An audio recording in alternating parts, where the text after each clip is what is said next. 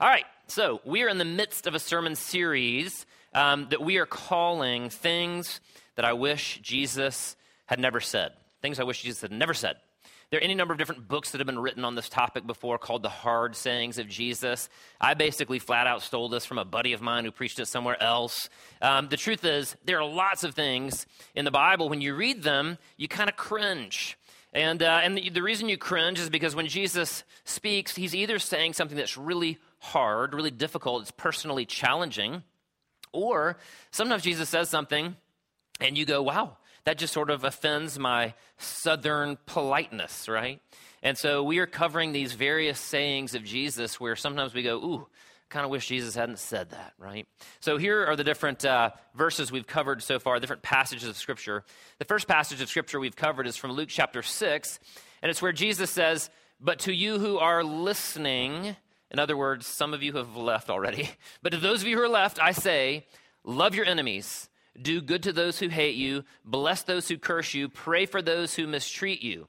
If someone slaps you on one cheek, turn to them the other also. Whew, that's a hard one, right? If you want to know what any of that means, go to our website, listen to the sermon, or we'll talk about it later. The next passage we talked about was Luke chapter 14, where Jesus said, If anyone comes to me and does not hate his own father and mother and wife and children and brothers and sisters, yes, even his own life, he cannot be my disciple. Again, wow, that's just a tough, tough saying. Next slide.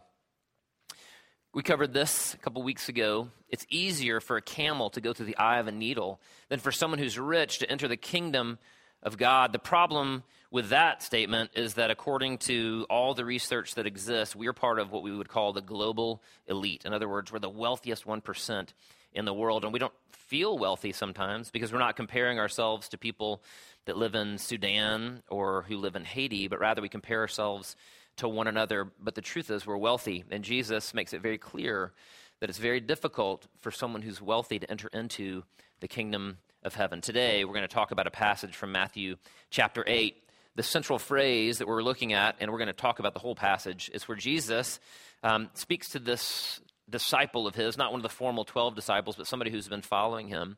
It says, Jesus told him, Follow me and let the dead bury their own dead. Follow me and let the dead bury their own dead. We're going to jump into this in a moment, but before we jump into Matthew chapter 8, let me give a little context.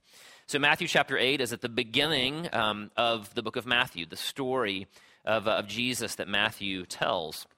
And so, preceding this section, Matthew chapter 8, we've had the Sermon on the Mount. So, Matthew uh, chapter 5 through 7 recounts Jesus preaching this message to the Jews on this hillside overlooking the Sea of Galilee. And in it, Jesus says all this great stuff. People love the Sermon on the Mount. And then at the very end of it, he gives them you know, all these directives. And at the end, he says, Oh, by the way, don't judge, lest, uh, lest you be judged. Love it. After that, he went on and he heals a leper, right? And so people, he, he preaches this sermon, then he heals somebody who's a leper. And then later on, he heals the servant of a centurion who people would have perceived to be an enemy of God. And yet, sh- Jesus shows him this, uh, this centurion grace. He shows him mercy. Jesus heals Peter's mother in law. Jesus casts out demons, right? And so you can just imagine, of course, again, this is early on in the Gospels, that everybody is just, they're excited they're thrilled. They want to be near Jesus. They want to get some of whatever he's got, right? And uh, they all want a piece of him. And there's just a circus like atmosphere that surrounds him. And into this circus like atmosphere, many of these people begin to sincerely consider pursuing Jesus. That's where we find ourselves today in Matthew chapter 8, verses 18 through 27. If you have a Bible, you can follow along with me. If not, you can take a look at the screen says this When Jesus saw the crowd around him, he gave orders to cross to the other side of the lake. Then a teacher of the law came to him and said, Teacher, I will follow you wherever you go. Jesus replied, Foxes have dens and birds have nests, but the Son of Man has no place to lay his head. Another disciple said to him, Lord, first let me go and bury my father. But Jesus told him, Follow me and let the dead bury their own dead. Then he got into the boat, and his disciples followed him. Suddenly, a furious storm came up on the lake, so that the waves swept over the boat. But Jesus was sleeping. The disciples went and woke him, saying, Lord, save us. We're going to drown. He replied, You have little faith. Why? Why are you so afraid? Then he got up and rebuked the wind and the waves, and it was completely calm. The men were amazed and asked, What kind of man is this? Even the winds and the waves obey him. Let's take a moment. Let's pray. Father, we thank you for um, this story that we have recorded um, that demonstrates um, the humanity of your Son, but that also demonstrates his divinity. Father, we thank you for this story uh, that demonstrates that Jesus has power over angels and demons and over sickness and over life and over death and even over storms. Father, I pray that it is this Jesus that we would encounter this morning um, as we worship you. We pray all these things in the name of your Son, Jesus Christ. Amen. So I don't know how many of you guys have ever wondered before where all the Christians were in Germany when Hitler began to take power. Has anybody ever wondered about that before? You know, it's very easy sometimes to look at issues like slavery in the United States or uh, the rise of the Nazi Party in Germany and kind of go, hey, how come all the Christians kept their mouths shut? Well, the reality is a lot of them did, but not all of them did. There was a man uh, named Dietrich Bonhoeffer. Maybe some of you have heard of him before, but Dietrich Bonhoeffer was a theologian. He was a pastor. He was a, a thinker, a scholar. And he was a man that stood in opposition uh, to the Nazi Party. He stood uh, in opposition to Hitler. He was born into a wealthy and privileged German family. He was uh, a twin, and uh, he and his sister were the sixth and seventh members of the family. And uh, the family was not only privileged, not only wealthy, but they prized and valued academics. And so by the time Dietrich Bonhoeffer was 25 years old, he had already done two doctorates. By the way, when you live in a world with very little TV, and no internet connection. It's amazing what you can get done, right? You know what I mean?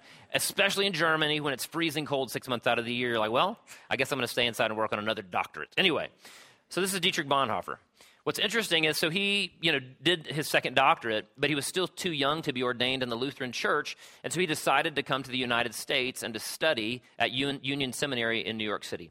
While he was studying um, at Union Seminary, he attended an African American church called the Abyssinian Baptist Church, right?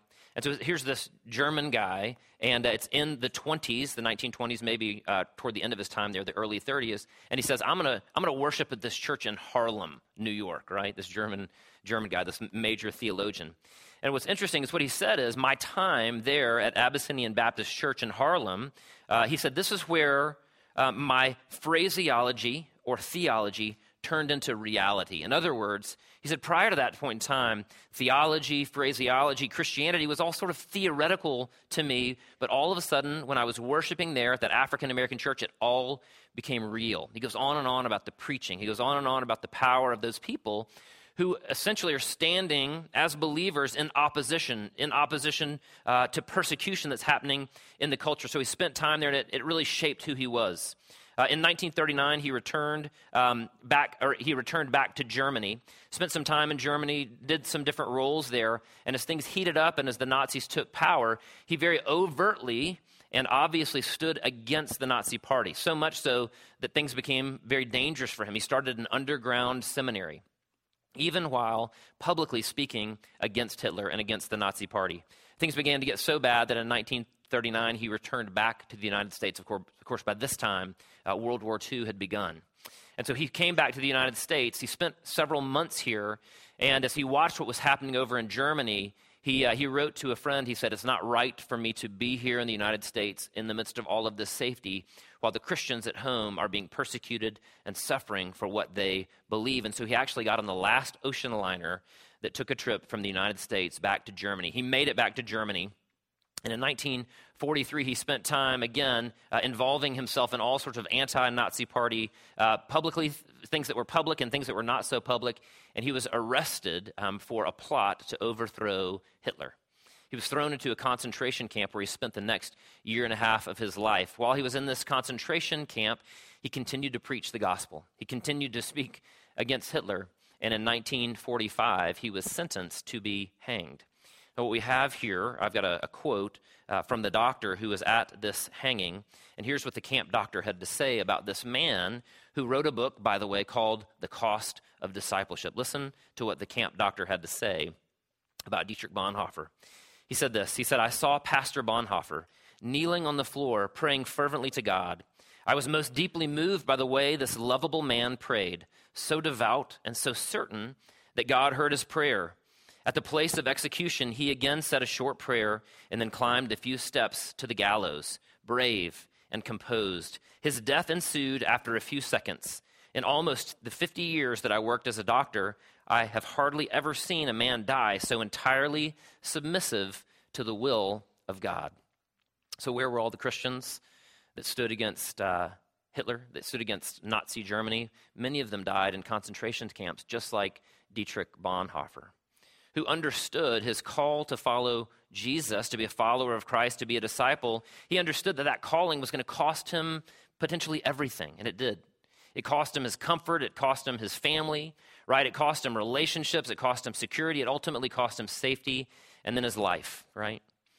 So many people over the years and many people in our culture say they want to follow Jesus and they probably think that they really do, but it becomes readily apparent in this passage that there is a cost to following Jesus. And Jesus, essentially, in talking to these various people, makes them aware of what those costs are going to be.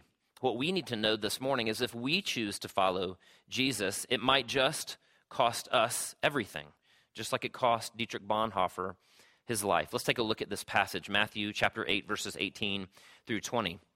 One of the things that Jesus highlights in this passage is that the cost of following him is very simply our comfort, maybe more deeply home. Here's what we read in this passage, verse 18. It says, When Jesus saw the crowd around him, he gave orders to cross to the other side of the lake. And this is a picture of Jesus' humanity here. Jesus was tired out, right? Preached the Sermon on the Mount. He healed a bunch of people. He cast out demons. People were sort of following him all over the place. He was worn out.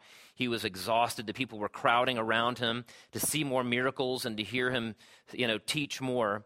But he was physically and emotionally fatigued, completely spent.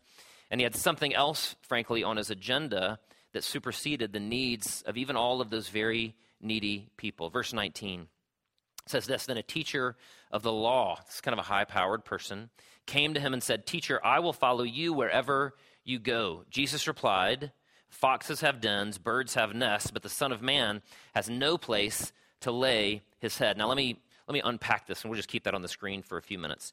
This person that came to Jesus was a teacher of the law. He was, a, he was probably a Sadducee. This is a person who was probably wealthy. It was somebody who was probably powerful. And this guy was so impressed with Jesus that he basically said, Hey, I want you to be my rabbi, and I want you, I want to be your follower. Like I want to be sort of part of your coaching tree, for want of a better term. And being the student of a, of a famous rabbi was respectable, right? It was safe it was comfortable. It could even be profitable. And this guy comes up to Jesus and he says, I want to follow you. And Jesus, of course, we see how he responds in just a moment. But what's interesting is the way that Jesus responds to him, and you can see it up here, is Jesus doesn't respond by saying, Hey, by the way, I'm not a rabbi. Jesus responds by calling himself the Son of Man. In other words, Jesus is insinuating that even though we just saw a picture of his humanity, he was tired out, he was exhausted, he needed some space, here we see a picture of his divinity. This term, Son of Man, comes from the book of Daniel. It was somewhat obscure, but it referred to the Messiah. And again, it was a hint to Jesus' divinity. And part of what Jesus was doing is he was correcting this man's misperception of who he was. I'm not just a rabbi, I'm the Son of Man, I'm divine. Jesus then goes on to say this He says, Foxes have dens and birds have nests. Essentially, what Jesus is saying is the cost of following me is that you're going to lose much, right? You're going to lose your comfort. You may very well lose someplace to call home. The price, the cost of following Jesus is always much more than we think it is. It can be our comfort, it can be our home. Now, over the years, I've used illustrations of Eric Liddell a few times in here. You guys have maybe heard of the movie Chariots of Fire. Here's a picture of Eric Liddell. And uh, so, Eric Liddell, the story is just fantastic. Eric Liddell was a uh, Scottish sprinter who ran in the 1924 Olympics. Maybe you've heard the story. He's the one as, who was a Christian uh, when his 100 meter dash, which was his best race, when it, one of the heats was scheduled on a Sunday, he said, I, I can't run it. I've got to honor the Sabbath, right? And so, uh, what ended up happening is they gave him another race in a distance that he hadn't even been training for. It, the distance was the 400 meters. Now, if you're in track and field out here, you know what a very different race the 100 is from the 400. And the amazing thing about this Olympics is he went on to win the 400 meters at the Paris Olympics. It's fantastic. And so part of what happened as a result of him winning a gold medal in the Parisian Olympics is he became amazingly popular and famous, right? And so you can just imagine, you know, here's Eric Liddell. He's like, hey, I'm famous. I've got money, right? Life is good. And you can just imagine he's like, I'm going to capitalize this. I'm going to go on a speaking tour. You know, I'm going to, I'm going to, you know, sort of reap the rewards, the comforts, the benefits of all of this fame that's been afforded to me. But instead, what he does is in 1925, so less than a year later, he goes to China where he serves as a missionary. So he serves as a missionary all the way until 1943 there in China when Japan takes over the section of China uh, that he was a missionary in and imprisons he and his brother. And so they're in a, essentially what's called an internment camp. And so, in that internment camp, uh, the conditions, as you might imagine, were incredibly poor. There was very little food. Uh, there was disease. There was, you know, all sorts of horrible um, situation that he had to deal with there. There were children that were part of a missionary school there. There were there were Chinese people who had stood in opposition to the Japanese um, government. They're all stuck in this internment camp together. We actually have records of Eric Liddell's life in this internment camp. He essentially um, basically spent time loving on people, right? There were a bunch of kids in the camp, and so he would spend his, um, his days creating games for the kids to play, playing soccer with them, playing checkers with them, spending time with them, encouraging them, breaking up fights. With the adults that were in the internment camp, he spent his time trying to get them to uh, quit sort of operating as factions against one another, hoarding food from each other. Some of the rich people in the camp had some benefits that the poor people didn't have, and he essentially saw himself as a disciple of Christ in the midst of all of that squalor and all of that suffering, right? What's interesting is there were several times where the Japanese government offered to release him, probably as an act of getting some political goodwill. And instead of taking their offer to leave um, all of that squalor and all that suffering, he actually used that in order to negotiate the release of several other people who were, in his eyes, uh, more needy than he was. And what was interesting is a couple of months before the end of the war, um, he was playing in a courtyard and he collapsed, malnourished and exhausted. Unknowingly at the time, he had an inoperable brain tumor, and he died there in that internment camp.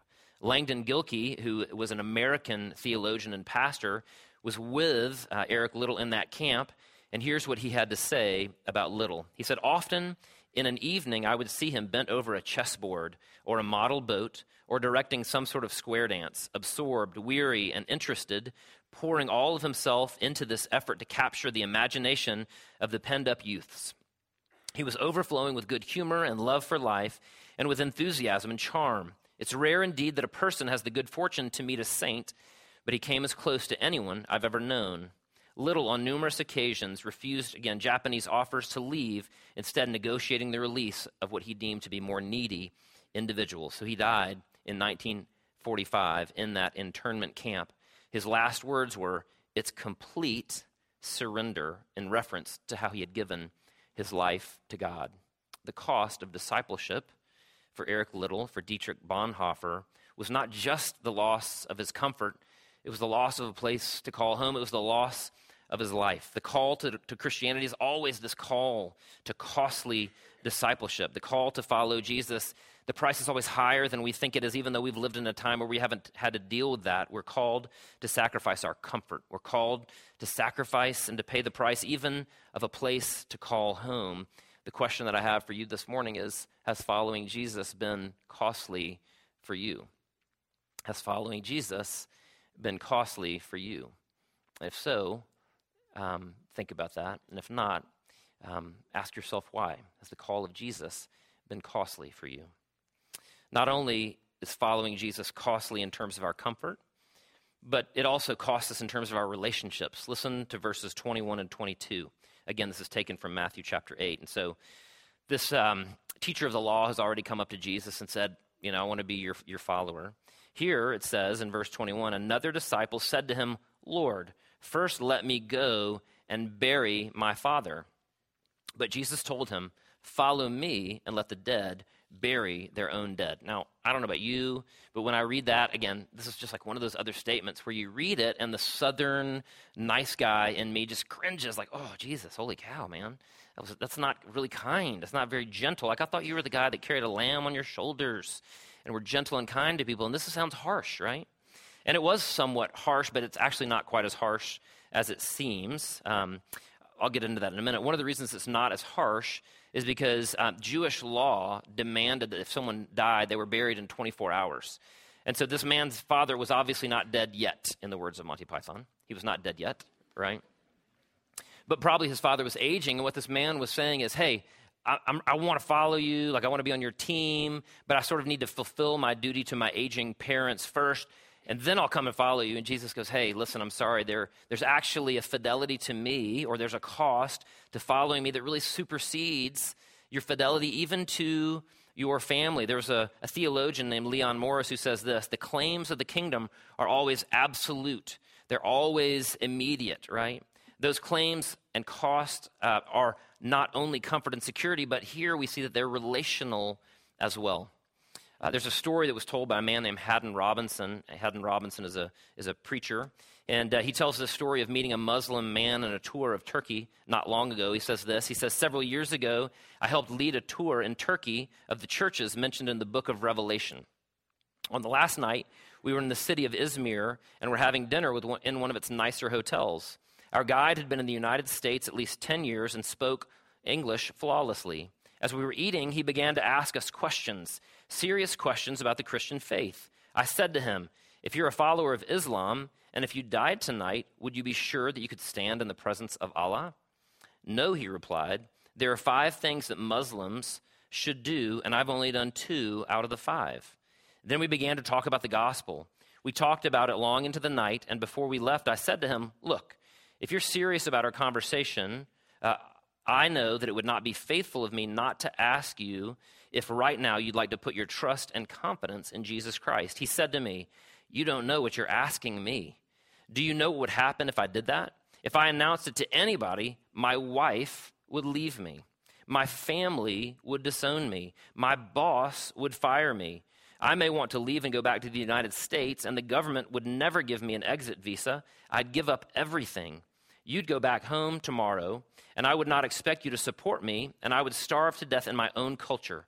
As far as I know, he did not trust Christ that night, but there are people who have made that decision and suffered all of that loss and endured those hardships because they are Christ's followers. Did you I don't know if you kind of caught it there. But in the middle of this Muslim man saying, "Do you know what you're asking me?" He said, "My wife would leave me. You know, my family, not just my children, but my broader family would disown me. I'd be fired from my jo- job. The relational cost would be enormous. I would be left alone in this Muslim culture to die on my own if I truly decided to become a follower of Jesus. He absolutely understood the costs of following Jesus. Now, most of us in this room haven't had to, to count those costs just yet. We haven't been, been faced with that type of cost to following Jesus. But we faced other relational costs, right? I mean, some of you who grew up in non Christian homes, you know, maybe you became a Christian in college or in high school through Young Life or through Campus Outreach or through RUF. And maybe you went home and you told your unbelieving family that now all of a sudden you're a Christian. And all of a sudden, guess what? There is relational division.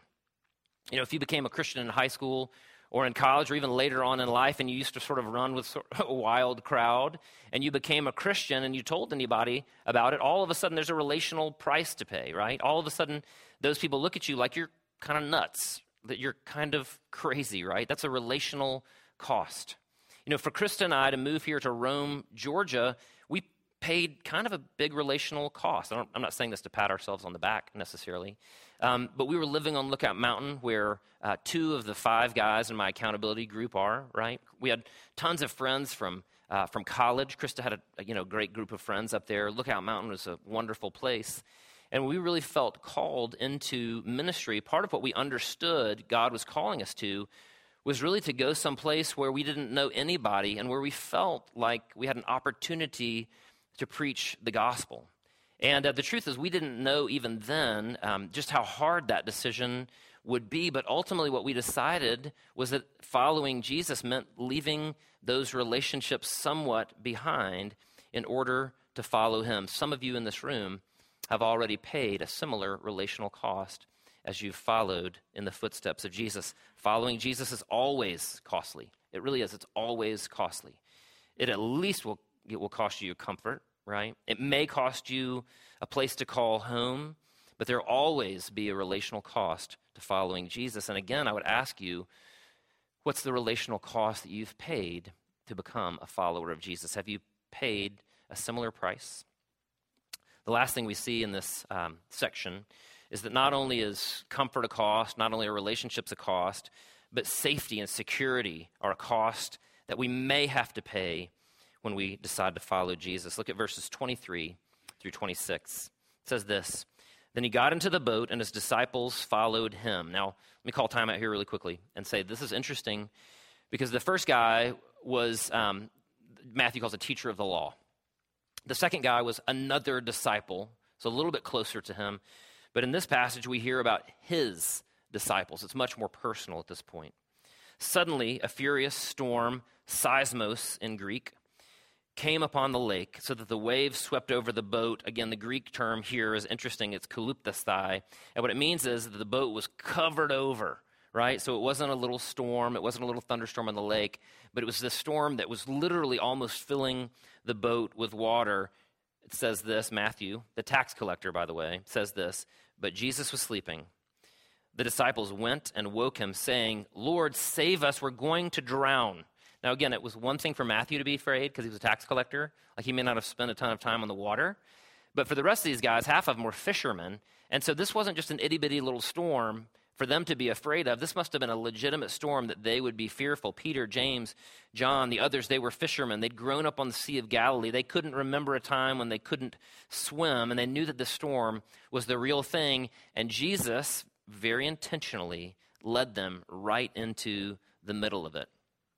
Verse 26 He replied, You of little faith, why are you so afraid? Why are you so afraid? Now, one of the things we see in this passage is that his, his disciples, not the teacher of the law, not another disciple, but his disciples followed him, right? The first two characters in the story, when they were faced with the reality of following Jesus, they made the decision not to follow him. Here, at least his disciples acted, all, although it was imperfectly, as we'll see in a minute, but at least they decided to follow him. Again, Jesus says, Why are you so afraid? The previous Sadducee and the other disciple whom Jesus addressed were both afraid of losing something, namely comfort and home and relational loss, and that fear stood in the way of them following Jesus. In other words, the cost was too frightening, the cost was too scary, the price was too high for them to follow Jesus. Right? And so here the disciples, at least they follow Jesus. And if there had been any pride on their part, like, hey, look at us, we followed Jesus, then uh, at this point, in the middle of this storm, whatever pride they had was shattered as they came face to face with their own fear, right? Fear that made them question God's goodness, fear that made them question his faithfulness, fear that made them question their decision, fear that made them question who Jesus was, right? Same thing happens to us all the time. How quickly they forgot all that they had seen Jesus do in the previous couple of days. I mean, he cast out demons, right? He healed sick people from the dead. He was doing all these things, and they forget all of it in the midst of their own fear of possibly losing their own lives. Again, we're no different than the disciples, no different at all. We, those of us in this room, we're all scared to death. We are all scared to death of something. We really are. We're scared of spiders. We're scared of snakes tight spaces. Some of us are afraid of heights. We're af- afraid of public speaking. Some of us are afraid of going out in public. Economic collapse. We're afraid of nuclear holocaust and the bird flu. Some of you are acutely afraid of tests and papers that you may have this very week. I watched a show one time where people were afraid of pickles. Seriously, it was a show where this lady was scared of the pickles. And on that same show, there were people who were afraid of cotton balls and balloons. Right? We're afraid of all sorts of things. We're afraid of rejection, right? We're really, really afraid of being rejected by other people. It's why we tell little fibs. We're afraid of someone finding out who we really are, right? I work with men all the time. I have conversations with men, and I know one of the things that men fear the most is vulnerability. They're really, really afraid of finding of someone finding out who they really are, right? And I know that's true with women as well. We're afraid of failing. We're afraid of being alone, right? We're afraid of being unloved. We're afraid of cancer. We're afraid of losing a spouse. We're scared to death of losing a child. we, like the disciples, are afraid of dying, but Jesus didn't ask them what they were afraid of. He asked them why they were afraid. Why are you so afraid? So, why were the disciples afraid? Why are we afraid? Because they and we, we've forgotten who's lying fast asleep in the bow of the boat, right? When we fear, when the disciples feared, it's because they forgot who it was that was in the bow of the boat. Listen to the rest of this passage. It says this Then he got up and rebuked the wind and the waves, and it was completely calm. The men were amazed and asked, What kind of man is this? Even the winds and the waves obey him. So, in a panic, the disciples rush to Jesus, begging him to save them. They, they know that much at least. Jesus rises. He rebukes the seismos, and everything stops. Completely, totally, and finally. Everything is quiet. Everything's quiet except the lapping of the waves against the hull of the boat and the whispers of the disciples, who in their amazement want to know what kind of man is this? Hadn't they just seen what kind of man he was? I mean, he cast out demons, right? He healed Peter's mother in law. He healed a man of leprosy. The leprosy obeyed, right? The demons obeyed him. The paralyzed muscles of the centurion's servant obeyed him. The germs in the white blood cells of Peter's mother in law obeyed him. And now the wind and the waves of the seismos obey him too, and they die at his word. Who is, who is Jesus? He's God the Son. He's the creator of the universe. He's the author of reality. He's divinity in the clothing of humanity. He's immanence and transcendence. He's the God man. He's God asleep in the bow of the boat. Verse 27 says that the disciples were amazed. And actually, let me call time out here and say that's not exactly what Matthew says. He doesn't say the disciples were asleep or that the disciples uh, were amazed. He says the men were amazed. Or in Greek, it's the anthropoi, the humans, the human beings were amazed. So earlier, just a couple sentences earlier, it says that uh, Matthew goes out of his way to refer to Peter, James, John, himself, and the others as his disciples. This very intimate term, his disciples. But here, Matthew calls these um, disciples, he calls them humans. He calls them human beings, right? At the climax of the story, he refers to them as human beings, emphasizing their humanity in the presence of Jesus' divinity. Does that make sense? He says they're just humans, right? They're just human beings. Of course they're scared, right? Of course they're fearful. Of course they're frightened, but they're in the presence of the divine.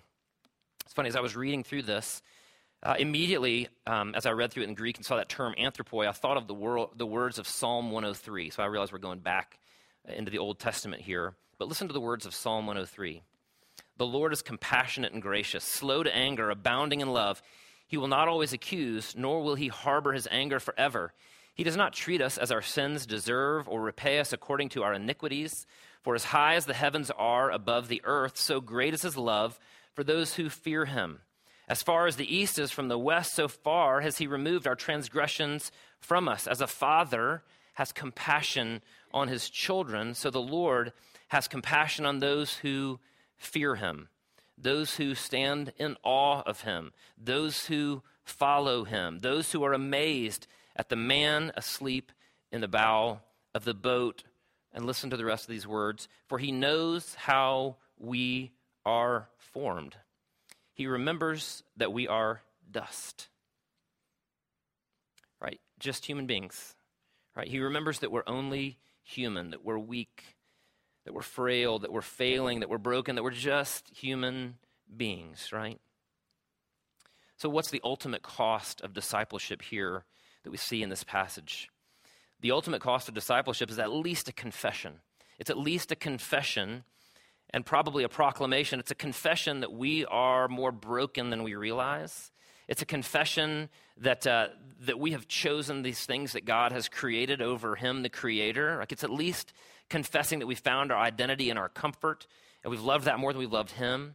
It's confessing that we love our families more than we love Him a lot of times. It's confessing that we choose our own safety and our own security over Him, again, a lot of the time. It's, in, it's confessing and admitting all of this brokenness, all of this sin, but it's also a proclamation that we're just humans and that He is God, right? He is divine. And the other thing that I would have to remind you of today is this also. We have to remember that Jesus isn't just a model who, uh, in order to save us, paid the price of his own comfort, you know, paid the price of his own relational loss with the Father, who paid the price not only of being willing to give up his safety, but being willing to die on the cross. He, he not only modeled that for us, more importantly, Jesus is not just our model, he's our substitute, right? He did all of those things on your behalf. He did all of those things because he knew that you couldn't and wouldn't do them. And so, even as I said 30 minutes ago, I said this is an invitation to rest today because the message of Christianity is always the same. This is not about what you can do for God. It's not about what Jesus can do for you. It's about, or what you can do for Jesus. It's always about what Jesus has already done for you. All you have to do is rest in Jesus. Confess that you're broken and sinful and proclaim that you trust in Him alone for your salvation, your security, your ultimate comfort. Let's take a moment and let's pray. Father, I thank you for your word. I thank you for the myriad of pictures um, of the gospel in Scripture. I thank you for this um, reminder of not only the costs of discipleship, but I thank you for the reminder of our humanity, our frailty, our brokenness, our weakness, our fears, and Father, I thank you um, for the reminder that Jesus is our hero and that Jesus has done everything that's required for us to be secure, that Jesus has done everything that's required for us to be safe, that Jesus has done everything that is required for us to be in uh, a right relationship with you, to be adopted as your daughters, to be adopted as your sons. And Father, I thank you that even as the words of Psalm uh, 103 remind us that you, you remember how we are formed, that you remember that we are dust that we are just human beings. And so, Father, we place all of our hope and all of our trust in you as our Father and your Son Jesus as our Savior. It's in His name that we pray. Amen.